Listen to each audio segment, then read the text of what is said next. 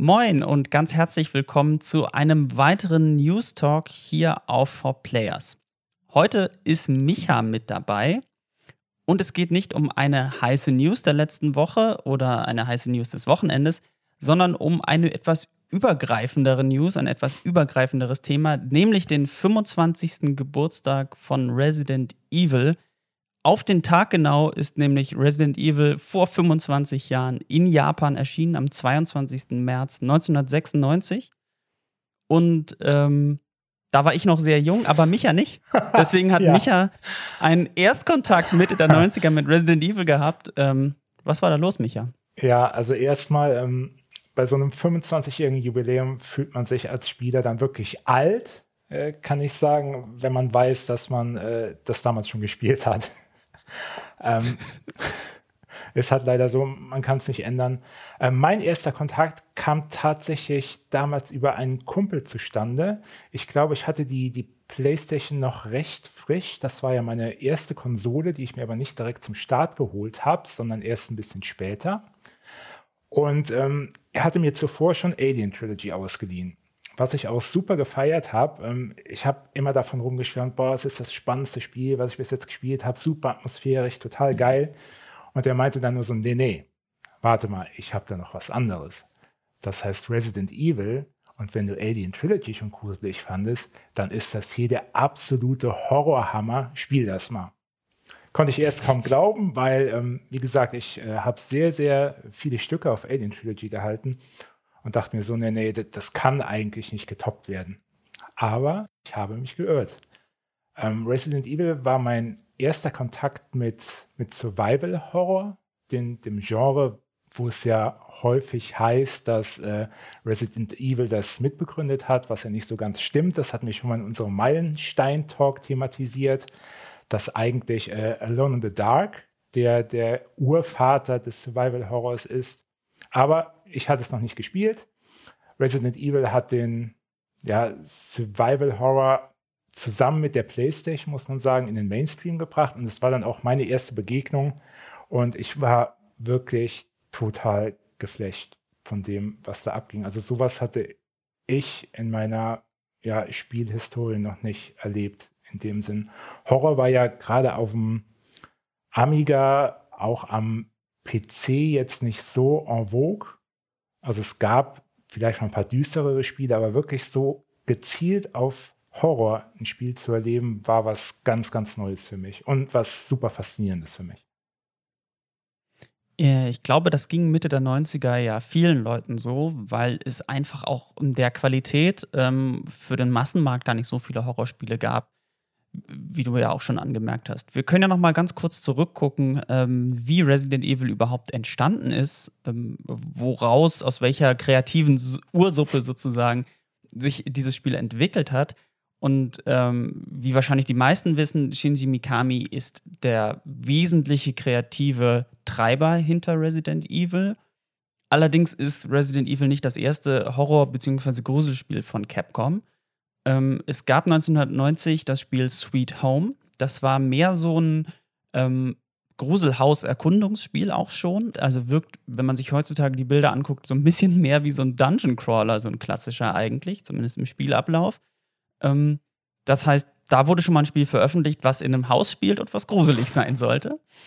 Und das Team, was äh, letztlich Resident Evil umgesetzt hat bei Capcom, hat zuvor schon an einem Horrorspiel für den Super Nintendo gearbeitet, was es aber nicht bis zur Marktreife geschafft hat. Und Mikami bekam eben den Auftrag, ähm, quasi eine Art Sweet Home 2 oder eine Art Sweet Home für die PlayStation zu entwickeln und hat sich dann frisch ans Werk gemacht und eigentlich sah das originale Resident Evil oder Biohazard, wie es ja in Japan heißt, ähm, anders aus. Es war nämlich erst als First-Person-Titel angelegt und es war eigentlich als japanischer psychologischer Horror angelegt. Dann hat Mikami irgendwann Alone in the Dark entdeckt und die Vorteile dieser externen Kamera für sich entdeckt. Er meint zwar, das ist nicht so gut für die Immersion, also man ist mehr mittendrin, wenn es aus der Ego-Sicht stattfindet, aber man kann mehr Details in der Umgebung darstellen, durch die vorgerenderten Hintergründe in dem Fall. Das kann also besser aussehen. Also entschied man sich, starre Kameraperspektiven zu nehmen, die von außen auf die Spielfigur gucken. Und man entschied sich irgendwann in der Entwicklung, Abstand zu nehmen von diesem japanisch zentrierten ähm, Horror, der wahrscheinlich auch nur in Japan so richtig gut funktioniert hätte zu dem Zeitpunkt, sondern man hat sich entschieden, ähm, einen amerikanischer geprägten Horror im Stil von George A. Romero äh, zu nehmen. Das heißt Zombies und eben auch ein westliches Setting. Wie ich schon meinte, Micha hat einen Erstkontakt gehabt. Ich persönlich war halt zu dem Zeitpunkt so sieben, glaube ich, als das Spiel auf den Markt kam. Das heißt, ich hatte damit lange Zeit gar nichts zu tun. Mein erstes Resident Evil, wo ich mich wirklich erinnern kann, es selbst gespielt zu haben, ist Resident Evil 4. Da sind wir aber noch lange nicht in der Reihe. Da gab es sehr viel Entwicklung und auch einen sehr starken Einfluss, den die ersten Spiele hatten. Was war denn da los, Micha? Ähm, natürlich, ich habe es ja eben schon mal kurz angerissen, hat ähm, Resident Evil durch die enorme Popularität hat es natürlich auch einen Schub losgetreten unter vielen anderen Entwicklungsstudios, ähm, die dann auch Horrorspiele produziert haben. Äh, allen voran natürlich Konami mit Silent Hill, äh, kennt ja auch jeder. Gerade die, die zwei Reihen wurden ja oft miteinander verglichen, aber auch selbst Rollenspiele wie, wie in Parasite Eve hatten dann auch diesen eher düsteren Anstrich, den man zuvor vielleicht nicht so unbedingt mit dem, mit dem Genre verbunden hat. Generell hat man schon festgestellt, es kam eine, eine Schwemme an Horrorspielen plötzlich auf den Markt. Selbst Capcom hat sich quasi selbst zitiert, indem man einfach die, die Technik von Resident Evil genommen hat und die Zombies mit Dinos ausgetauscht hat und fertig war Dino Crisis. Ähm, da hat man schon gemerkt, da ist plötzlich ein Markt entstanden, der ähm, ja, der sehr, sehr viele Spieler angesprochen hat, weil es einfach damals enorm neu und frisch gewirkt hat. Bei Dino Crisis hatte man natürlich auch den Vorteil, man hatte die Technologie und den Spielablauf von Resident Evil und konnte sagen, ey, dieses Jurassic Park ist doch gerade voll erfolgreich, wollen wir da nicht mal ein Spiel zu machen? Ja. Ähm, hat natürlich wunderbar funktioniert, aber äh, ja, auf jeden Fall sieht man, dass da quasi der Horror den ersten Schub bekommen hat. Was wahrscheinlich auch wirklich der Grund ist, warum viele Leute Resident Evil als Hauptbegründer des Survival-Horrors ansehen. Denn klar, man kann sich da so ein bisschen in technischen Details verlieren oder Videospielhistorischen Details und sagen, nee, aber Alone in the Dark und dann gab es da bestimmt noch auf dem C64 und so weiter. Aber ähm, für den Mainstream, für den Durchschnittsspieler zu dem Zeitpunkt, dürfte das mit die erste echte Berührung mit diesem Thema gewesen sein. Vor allen Dingen, weil ja auch spielmechanisch da wirklich viel dazugekommen ist, was ja die Reihe, aber was auch das ganze Genre bis heute eigentlich prägt, was so bestimmte Dinge angeht. Oder? Ja, es ist zum einen, ähm, was ja selbst, also heute wird ja häufig gerade von, von Indie-Studios versucht, dieses ähm, Gefühl von damals nachzubilden. So. Und ein Teil dieser Erfahrung war zum Beispiel ganz einfach die, die Panzersteuerung. Ähm, ich weiß von, von vielen verhasst. Ähm, ich kam super damit klar, muss ich sagen. Und bei, bei mir ist es zum Beispiel der Fall, dass ich äh, selbst heute, äh, es kamen ja auch Remakes von, von Resident Evil auf den Markt, wo, wo man sich entscheiden kann, ob man eine moderne Steuerung oder die Panzersteuerung verwenden möchte. Äh, ich bin einer derjenigen, die immer noch zur Panzersteuerung greifen, weil das einfach für mich zu diesem Resident Evil-Gefühl von damals dazugehört. Äh, ich kann mit dieser modernen Variante überhaupt gar nichts anfangen, obwohl sie ja eigentlich logischer ist und äh, komfortabler sein sollte, aber es geht bei mir halt nicht.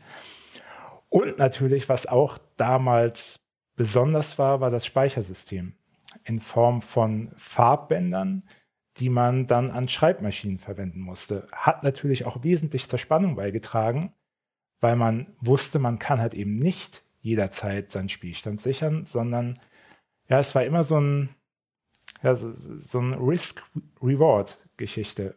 Wie weit traut man sich jetzt äh, voran, ähm, bevor man wieder speichert? Und vor allen Dingen, wenn dann irgendwann die Farbbänder knapp wurden, dann überlegt man sich halt eben dreimal, hm, soll ich jetzt mein letztes Farbband für, ein, für einen Spielstand verschwenden oder hm, vielleicht doch noch ein bisschen weiter versuchen voranzukommen. Ja, wenn man dann gestorben ist, hieß es einfach äh, zum letzten Spielstand zurück.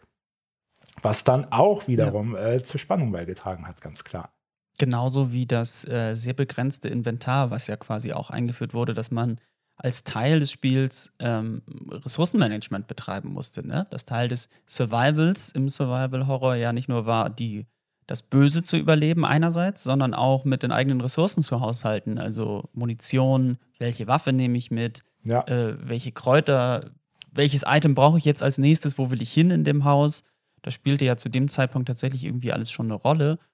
Und das sind ja alles Elemente, die wir gerade aufgezählt haben, die ja im Grunde bis heute in, ähm, in Horrorspielen eine Rolle spielen. Gerade die re äh, reduzierten Ressourcen sind ja was, mit dem man sehr stark ähm, Spannung aufbauen kann. Ja. Bis dahin, dass man gar keine Waffen mehr hat heutzutage manchmal. Und das hat natürlich auch damals zum Schwierigkeitsgrad ganz einfach beigetragen. Man hatte ja die Wahl zwischen äh, Jill oder Chris als Spielfiguren. Ähm, was zum einen deshalb interessant war, weil sich durch die Wahl der Figur ähm, verschiedene ja, äh, Ereignisse ergeben haben während, während eines Durchlaufs. Also es war zwar viel, ähm, was ja identisch war im Spielablauf, aber es gab dann doch diese mehr oder weniger großen Nuancen, je nachdem, welche Spielfigur man gewählt hat. Und äh, wo du eben das Inventar angesprochen hast und auch das Ressourcenmanagement, war es halt eben auch so, dass ähm, Chris hatte weniger Platz in seinem Inventar.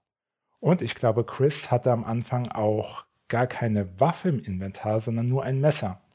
Das heißt, dass auch die, die Wahl der Spielfigur ähm, den Schwierigkeitsgrad beeinflusst hat. Jill generell war ein bisschen simpler angelegt, auch schon allein deshalb, weil sie einen, einen Dietrich im Inventar hatte, mit dem sie dann verschlossene Türen öffnen konnte. Ähm, während Chris ähm, sich doch einigen größeren Herausforderungen stellen musste. Äh, das ist ja auch lange Zeit Markenzeichnerei gewesen. Ne? Ähm, jetzt sieht, sieht man jetzt ehrlich gesagt in den Remakes wieder, auf die wir ja noch kommen, wie wichtig diese, diese beiden Ansichten eigentlich waren in, in den ersten paar Resident Evils, dass man eigentlich die gesamte Story nur erlebt hat, wenn man beide Seiten gespielt hat und sich dann so ein gesamtes Bild ergeben hat von der Situation. Ähm, was ja besonders im äh, zweiten Teil ziemlich ja. relevant war. Ähm, und eigentlich auch im dritten, das wurde dann ja kritisiert, dass das ähm, quasi eliminiert wurde für das Remake, ähm, dass man da aus verschiedenen Perspektiven äh, die, die Sicht hatte auf verschiedene Sachen. Ja. Ähm, was vielleicht noch ganz interessant ist, so als Anekdote, der erste Teil, darüber haben wir noch gar nicht gesprochen, spielt ja in einer, ähm, in einem Herrenhaus, in dem Umbrella seine den, quasi den finalen Test des T-Virus äh, durchführt, wenn ich die Story richtig im Kopf habe. Und ähm, die, das, das Visuelle, auch da hat man sich tatsächlich orientiert an bekannten Horrormotiven, ähm, die man schon aus dem Kino kannte. Und so hat man sich bei Capcom quasi an The Shining, das Hotel äh, von The Shining angeguckt und bestimmte Elemente von diesem Hotel in das Herrenhaus übernommen. Also wie so Flure und Korridore aussehen und wie bestimmte Sachen eben aufgezogen sind. Das finde ich noch ganz interessant, dass man sich da wirklich sehr stark als japanische Firma ähm, an einem sehr stark westlichen Setting orientiert, mit, mit westlichen Stilelementen und einer grundsätzlich westlichen Umgangsweise mit der Thematik, was dann dazu geführt hat, dass man als japanisches Studio halt einen Riesenerfolg hatte. Denn ähm, weltweit wurde Resident Evil sehr positiv aufgenommen, außer bei den deutschen Jugendschutzbehörden. ja, das ist ja so eine ähm, ewige Geschichte, zumindest äh, eine Geschichte der Vergangenheit, dass äh, Videospiele mit Gewalt bei der BPJM und den äh, Jugendschutzbehörden nicht gerade ähm, positiv aufgenommen wurden. Und äh, gerade der zweite Teil musste dann auch in Deutschland mit dem Schicksal kämpfen, äh, dass er gar nicht erst auf den Markt kommen durfte. Leider. Ähm, ja, was natürlich für viele Spieler sehr bedauerlich ist. Ja. Äh, beziehungsweise war. Aber das ist, äh, nicht nur der Kampf mit den deutschen Jugendschutzbehörden war etwas, was Krisen und Probleme in der Reihe ausgelöst hat. Denn so erfolgreich wie Resident Evil ist und so gut wie die ersten Spieler auch sind, ähm, so viele Probleme gab es auch immer mal wieder und so viele schlechte Dinge mit dem Namen Resident Evil drauf gibt es. Und damit meine ich jetzt noch nicht mal ein Großteil der Kinofilme, die in ihrer Qualität zum Teil ähnlich schwanken wie die Spiele der Hauptreihe. Denn ähm, während Teil 1 und 2 von den Filmen, das könnte man ja auch noch mal äh, hervorheben, dass es tatsächlich äh, Resident Evil als ein Videospiel geschafft hat, eine sehr, sehr umfangreiche Filmreihe ins Kino zu bringen, äh, die auch zum Teil sehr gut besetzt war und zum Teil auch ganz gute Filme hervorgebracht hat. Also zumindest Teil 1 und Teil 2 fand ich damals ziemlich cool. Ja, nicht, die dann aber qualitativ doch stark abgenommen hat irgendwann. Ja, nicht zu vergessen an dieser Stelle die CGI-Ableger, die ich auch äh, stellenweise sehr, sehr gelungen fand. Ähm, aber ja, wie, wie, du schon gesagt hast, ähm, gab es auch bei den Spielen genau wie bei den Filmen ein Auf und Ab, was die Qualität angeht. Also im dritten Teil ähm, hat man schon gemerkt, dass die Luft ein bisschen raus war und dass die Serie gut beraten wäre, sich neu zu erfinden, was ja dann noch mit dem vierten Teil passiert ist. Ähm, aber vor allen Dingen die, die Ableger haben auch ähm, ja, qualitativ nur selten überzeugt. Gerade wenn es in Richtung Multiplayer geht. Ich erinnere mit, mit Grauen ähm, an Operation Raccoon City, wo man versucht hat, ja, ein Koop-Shooter so ein bisschen im Stil von Left 4 Dead auf die Beine zu stellen, was komplett nach hinten losging, weil das Ding verbuggt war ohne Ende. Man hat es auch an, an externe Studios ausgelagert, die die Entwicklungsarbeiten. Dann auch Umbrella Course war auch so ein, ja, es war nicht mehr ganz der Vollschrott, aber es war auch überhaupt nicht gut. Und ja, Multiplayer und Resident Evil ist so eine Paarung, die in der Vergangenheit zumindest nur selten bis gar nicht überzeugend aufging. Was ja so weit, sogar so weit geht, dass man sagen kann, ähm, selbst dass der Multiplayer-Modus vom letzten Remake zu Resident Evil 3, der war ja eigentlich jetzt nicht per se schlecht, so richtig ja. schlecht, sondern ja. der hat ja eigentlich ganz gut funktioniert. Man hat, bekommt bloß das Gefühl, der spielt eigentlich nicht so eine große Rolle. Also den spielen nicht so viele Leute. Ja. Der, das ist nicht das, was Leute mit der Marke Resident Evil verbinden. Ähm, Koop vielleicht schon eher mit Teil 5 und dem ungeliebten Teil 6 und äh, diesen beiden äh, Ablegern, die man ja auch komplett im Koop spielen konnte. Ähm, da würde ich eher sagen, äh, Kampagnen-Koop, das ist was, was bei Resident Evil durchaus funktioniert hat und was sich eigentlich auch etabliert hat über so ein paar Dinge. Aber so Versus Multiplayer oder solche Geschichten, ja. Das ist vielleicht nicht unbedingt das, was die Leute von einem Spiel mit dem Namen Resident Evil erwarten. Ja, es wirkt immer so ein bisschen, als ähm, wollte Capcom den, den Leuten ungefragt einfach was, was aufdrängen. Vielleicht auch mittlerweile, um mit Mikrotransaktionen noch ein bisschen extra Geld zu verdienen. Aber ich glaube halt auch, dass, dass das eine Art von Spiel ist, die der allgemeine, der gemeine Resident Evil-Fan eigentlich nicht haben will und nicht braucht was man ja auch so ein bisschen an der unserer Redaktionsreaktion auf RE-Verse gesehen hat. Ja. Wo man auch sagen muss, äh, dass der erste Trailer von diesem vermutlich Free-to-Play äh, Online-Shooter oder nur Online-Shooter, ähm, dass der auch wirklich furchtbar war. Ähm, wenn, er, wenn, wenn dieser Trailer das Spiel in seinem besten Licht gezeigt hat, dann weiß ich nicht weiter mit diesem Spiel. Ja. Äh, also bleibt zu hoffen, dass das nicht der Fall ist. Aber auch da hat man gesehen, das will man ja nun eigentlich gar nicht. So ein, so ein Hero-Shooter mit den Charakteren von Resi irgendwie ja. in so einem komischen Grafikstil. Das ist ja eigentlich das Letzte, was man als Fan will, oder? Ja, und das besonders Traurige an der Stelle ist, dass Capcom ja wirklich betont, hey, mit diesem Ding äh, wollen wir das Jubiläum feiern und äh, nur weil das Jubiläum halt ansteht, haben wir dieses Ding gemacht. Das ist ein ja, Projekt von Fans für Fans. Ich sehe das halt auch noch nicht so wirklich. Wie, wie gesagt, also keiner von uns hat es bisher gespielt. Ähm, es kann ja vielleicht mit Glück dann doch irgendwie Spaß machen für, für eine Weile, aber wie du schon gesagt hast, nach dem ersten Trailer ähm, sieht es wirklich sehr, sehr düster aus. Vielleicht schlummert da ein Superhit. ähm, hm. wage ich zwar deutlich zu bezweifeln, aber man, wie gesagt, wir haben bis jetzt nur diesen fürchterlichen ersten Trailer gesehen und ähm, auf, auf Basis dessen würde ich sagen, das wird wahrscheinlich nicht so gut.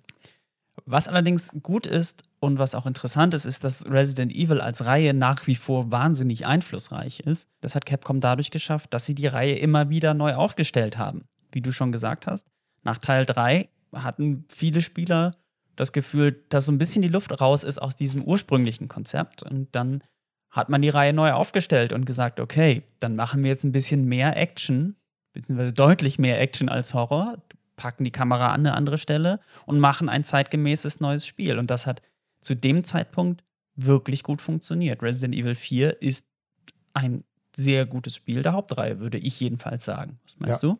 Ähm, ich spiele es tatsächlich aktuell gerade wieder und muss auch sagen, ähm, es ist erstaunlich gut gealtert, äh, meiner Meinung nach. Und was Capcom damals halt geschafft hat, ich weiß, ähm, dass das Spiel ähm, auch die, die Fangemeinde gespaltet hat. So, nicht jeder war mit dieser neuen Ausrichtung glücklich. Ich konnte mich super damit arrangieren, auch weil viele der ja, dieser klassischen Elemente immer noch vorhanden waren. Das war jetzt keine, ja, keine Ballerei wie, wie in Call of Duty. Ähm, man hatte immer noch die Einschränkung, sich nicht gleichzeitig bewegen und schießen zu können, was eigentlich der totale Humbug ist, aber halt damals zu der Serie dazugehört hat. Ich glaube, das wurde tatsächlich erst bei Resident Evil Revelations auf dem 3DS erstmals geändert, dass ähm, Schießen und Bewegen gleichzeitig geht. Aber ich habe schon noch sehr, sehr viel Klassisches in Resident Evil 4 gesehen, auch noch sehr, sehr viel Atmosphärisches, was in den darauffolgenden Teilen für meinen Geschmack etwas zu sehr in den Hintergrund rückte zugunsten der Action. Ein weiteres Positivbeispiel, bevor wir uns Resi 6 angucken, ist natürlich, ähm, dass man sich auch mit Resident Evil 7 komplett neu aufgestellt hat. Man hat gesagt, äh, ey, jetzt Ego-Sicht ähm, und wir orientieren uns teilweise an ähm, modernen Spielen wie Outlast zum Beispiel. Ähm, da sieht man eindeutig Elemente von. Gleichzeitig berufen wir uns aber auch wieder auf die klassische Resident Evil-Formel mit, mit Inventarmanagement, mit Ressourcenmanagement, mit den Waffen. Ähm, wir bieten eine Variation von diesem Zombie-Thema an. Und das ist ja auch was, was wahnsinnig gut funktioniert hat, wo man sagen kann, da haben sie es wieder geschafft, quasi die Reihe nach so einem Tief, nach so einem qualitativen Tief ähm, kommen wir gleich noch drauf, äh, neu aufzustellen und zu sagen, ey, das ist das neue Resident Evil und das Ganze direkt wieder relevant zu machen irgendwie. Ähm, und da kommt jetzt ja auch ein Nachfolger, wo man genauso sagen kann, sie entfernen sich ein bisschen davon, was Resident Evil ursprünglich ist, so thematisch, wirkt so. Aber gleichzeitig könnte man auch sagen, ey, sie stellen die Reihe wieder vielleicht ein bisschen zeitgemäßer auf. Nochmal ein paar andere Thematiken. Zombies sind vielleicht gerade nicht mehr so angesagt, aber wir setzen hier nochmal eine neue Thematik und schaffen es wieder, dass Resident Evil irgendwie präsent und irgendwie relevant bleibt. Und das ist ja auch was, wo man sagen kann, das ist über eine so lange Zeit auch nicht selbstverständlich. Ja, was man, ähm, was man auf jeden Fall festhalten muss, ist, dass der Schritt, den Capcom zurückgegangen ist, wirklich zurück zum Horror, ähm, dass der angebracht und überfällig war den man damit äh, Resident Evil 7 gegangen ist, nachdem der sechste ja dann doch eher in die Call of Duty-Kerbe geschlagen hatte. Da musste ja im, im Sekundentakt gefühlt, mussten Dinge explodieren. Ähm, es war teilweise ein recht seelenloses Geballer. Kam mit dem, mit dem siebten Teil halt wirklich die, die Spannung und Atmosphäre zurück, was sich in den Ablegern äh, Resident Evil Revelations schon langsam wieder angedeutet hatte. Genau. Wobei man auch bei Resident Evil 6 sagen muss, wir finden das nicht gut. Viele Hardcore-Fans finden das nicht gut und finden es auch zu Recht nicht gut. Äh, das war auf, auch kein auf dem Papier gutes Spiel äh, im, im Kontext der gesamten Reihe. Aber Capcom gibt insofern der Erfolg recht, dass das lange Zeit monetär eins der erfolgreichsten Spiele der Hauptreihe war. Ich glaube, erst kürzlich abgelöst durch sieben. Ähm, wenn man sich die Steigerungen im sonstigen ähm, Bereich Videospiele anguckt, war das, glaube ich, eindeutig, dass Resident Evil 6 ganz schön erfolgreich war. Ja. Dafür, dass es eigentlich kein gutes Spiel war. Wo man dann argumentieren kann, vielleicht war es für Capcom das richtige Spiel zur richtigen Zeit. Wenngleich es für alle Fans wie uns zu dem Zeitpunkt wahrscheinlich eher nicht so ja, wo, das richtige Spiel wo, Wobei war. ich noch weiß, ähm, dass das Capcom damals recht clever eingefädelt hat. Ich erinnere mich noch an, an die ersten Trailer, an die ersten Anspielmöglichkeiten. Was wurde gezeigt? Die Leon-Kampagne. Natürlich, die schon noch gerade am Anfang ähm, Hoffnung aufkommen ließ, dass man schon mit dem sechsten Teil wieder zurückgeht zu den Wurzeln, alles äh, wieder atmosphärischer, mehr in Richtung Horror geht. Ähm, das haben sie schon geschickt gemacht. Jeder hat sich drauf gefreut. Ich schätze auch viele haben das Spiel deshalb vorbestellt oder auch gekauft. Und dann kam irgendwann die Chris-Kampagne, die einfach nur, also für mich persönlich, äh, den absoluten Tiefpunkt innerhalb der Reihe markiert, jetzt mal abgesehen von Operation Raccoon City und Co. Aber das war wirklich eine ganz, ganz furchtbare Kampagne und Risi 6 ist bis heute der einzige Titel der Hauptreihe, wenn nicht sogar überhaupt, den ich nicht beendet habe, weil es mir zu erbärmlich war, was ich da auf dem Bildschirm gesehen habe. Das heißt, man kann sagen, schön, dass Capcom die Kurve gekriegt Oh ja. um, es, um es positiv umzuformulieren. Ähm, diese, dieser Tiefpunkt ist ja zum Glück Geschichte. Ähm, Capcom hat mit sieben die Kurve gekriegt. Gute Sache, finde ich. Ja. Äh, Resident Evil ist eine Reihe, wo ich mir immer wünsche, dass es gute Spiele davon gibt. Ähm, ich fand das Remake von Teil 2 sehr, sehr gut, technisch stark ähm, und auch ansonsten einfach stark. Ja. Ähm, ich, ich finde, das ist ein, ein, ein, ein, gutes Beispiel dafür, wie man ein Spiel neu auflegen kann. Ähm, es visuell verbessern, aber es halt auch spielerisch insgesamt in die Neuzeit holen, ohne den, die, ursprünglichen, die Ursprünglichkeit zu verlieren. Ich finde, da, da hat Capcom richtig abgeliefert. Bei Teil 3 fand ich immer noch okay, so, war damals ja auch schon nicht so der Riesenbrüller. Ja. Aber Teil 2, das Remake von Teil 2 ergänzt die Neuausrichtung von Resi mit Teil 7 und jetzt auch Teil 8, was hoffentlich auch ein gutes Spiel wird ähm, fand ich doch sehr gut. Und da bin ich sehr froh, dass sie mit dieser Reihe so die Kurve gekriegt haben, dass man sagen kann, es kommt ein neues Resident Evil, da freue ich mich drauf und nicht, es kommt ein neues Resident Evil. Ach du meine Güte, muss ja, ich ganz und, ehrlich sagen. Und vor allen Dingen ist es ja auch eine, eine recht clevere Strategie, zu sagen, hey, wir holen mit den Remakes auch wirklich die, die Fans der ersten Stunde einfach nochmal ab. Weil gerade auch der, der Schwenk zur Ego-Perspektive hat, glaube ich, auch einige Fans der Reihe ähnlich abgeschreckt wie der Stilwechsel zum vierten Teil hin. Also ich glaube, es gibt einige Fans, die mit dem siebten Teil nicht wirklich warm geworden sind. Es war ja auch, es waren neue, neue Figuren. Auch wenn am Ende noch ein, ein bekanntes Gesicht auftaucht, aber normalerweise hat Umbrella hat Stars, das hat alles keine Rolle mehr gespielt beim, beim siebten Teil. Streng genommen hätte man es nicht mal unbedingt Resident Evil nennen müssen. Also Resi 7 hätte auch unter einem anderen Namen wahrscheinlich genauso gut funktioniert, sich nur nicht so gut verkauft. So, aber da, dass man jetzt so zweigleisig fährt, wirklich die, ja, die, die großen Klassiker von damals modernisiert zurückholt und gleichzeitig aber die, die Reihe mit frischen Impulsen weiterentwickelt, finde ich einen, sehr, sehr guten Ansatz, den, den Capcom da gewählt hat. Und ich hoffe und bete, dass irgendwann auch Code Veronica, was ich persönlich als einen der besten Ableger der Hauptreihe empfinde, äh, auch irgendwann modernisiert wird. Ich wollte es gerade sagen. Äh, Remake Code Veronica ja, now, please. ähm, genau. Aber ich würde sagen, damit ähm, wünschen wir nochmal Happy Birthday Resident Evil und freuen uns auf hoffentlich weitere 25 Jahre mit hauptsächlich gutem Spiel. Jawohl. Äh, und das war es auch schon wieder mit dem News Talk für heute. Vielen Dank für euer Interesse. Vielen Dank fürs Zuschauen. Und jetzt wollen wir natürlich wissen, was ist euer Lieblings-Resident Evil? Äh, wie hat euch Resident Evil 6 eigentlich so gefallen? Ist das vielleicht euer Lieblingsteil oder auch nicht? Was haltet ihr von der Neuausrichtung? All das könnt ihr unten in die Kommentare schreiben. Und wenn ihr da unten schon mal seid, dann könnt ihr auch direkt auf Like klicken, wenn euch das Video gefallen hat. Und äh, da ist auch noch ein Abo-Knopf in der Nähe, den ihr klicken könnt, wenn ihr das noch nicht getan habt. Äh, wie gesagt, wir bedanken uns für euer Interesse und sehen uns vielleicht im nächsten Video. Auf Wiedersehen. Tschüss.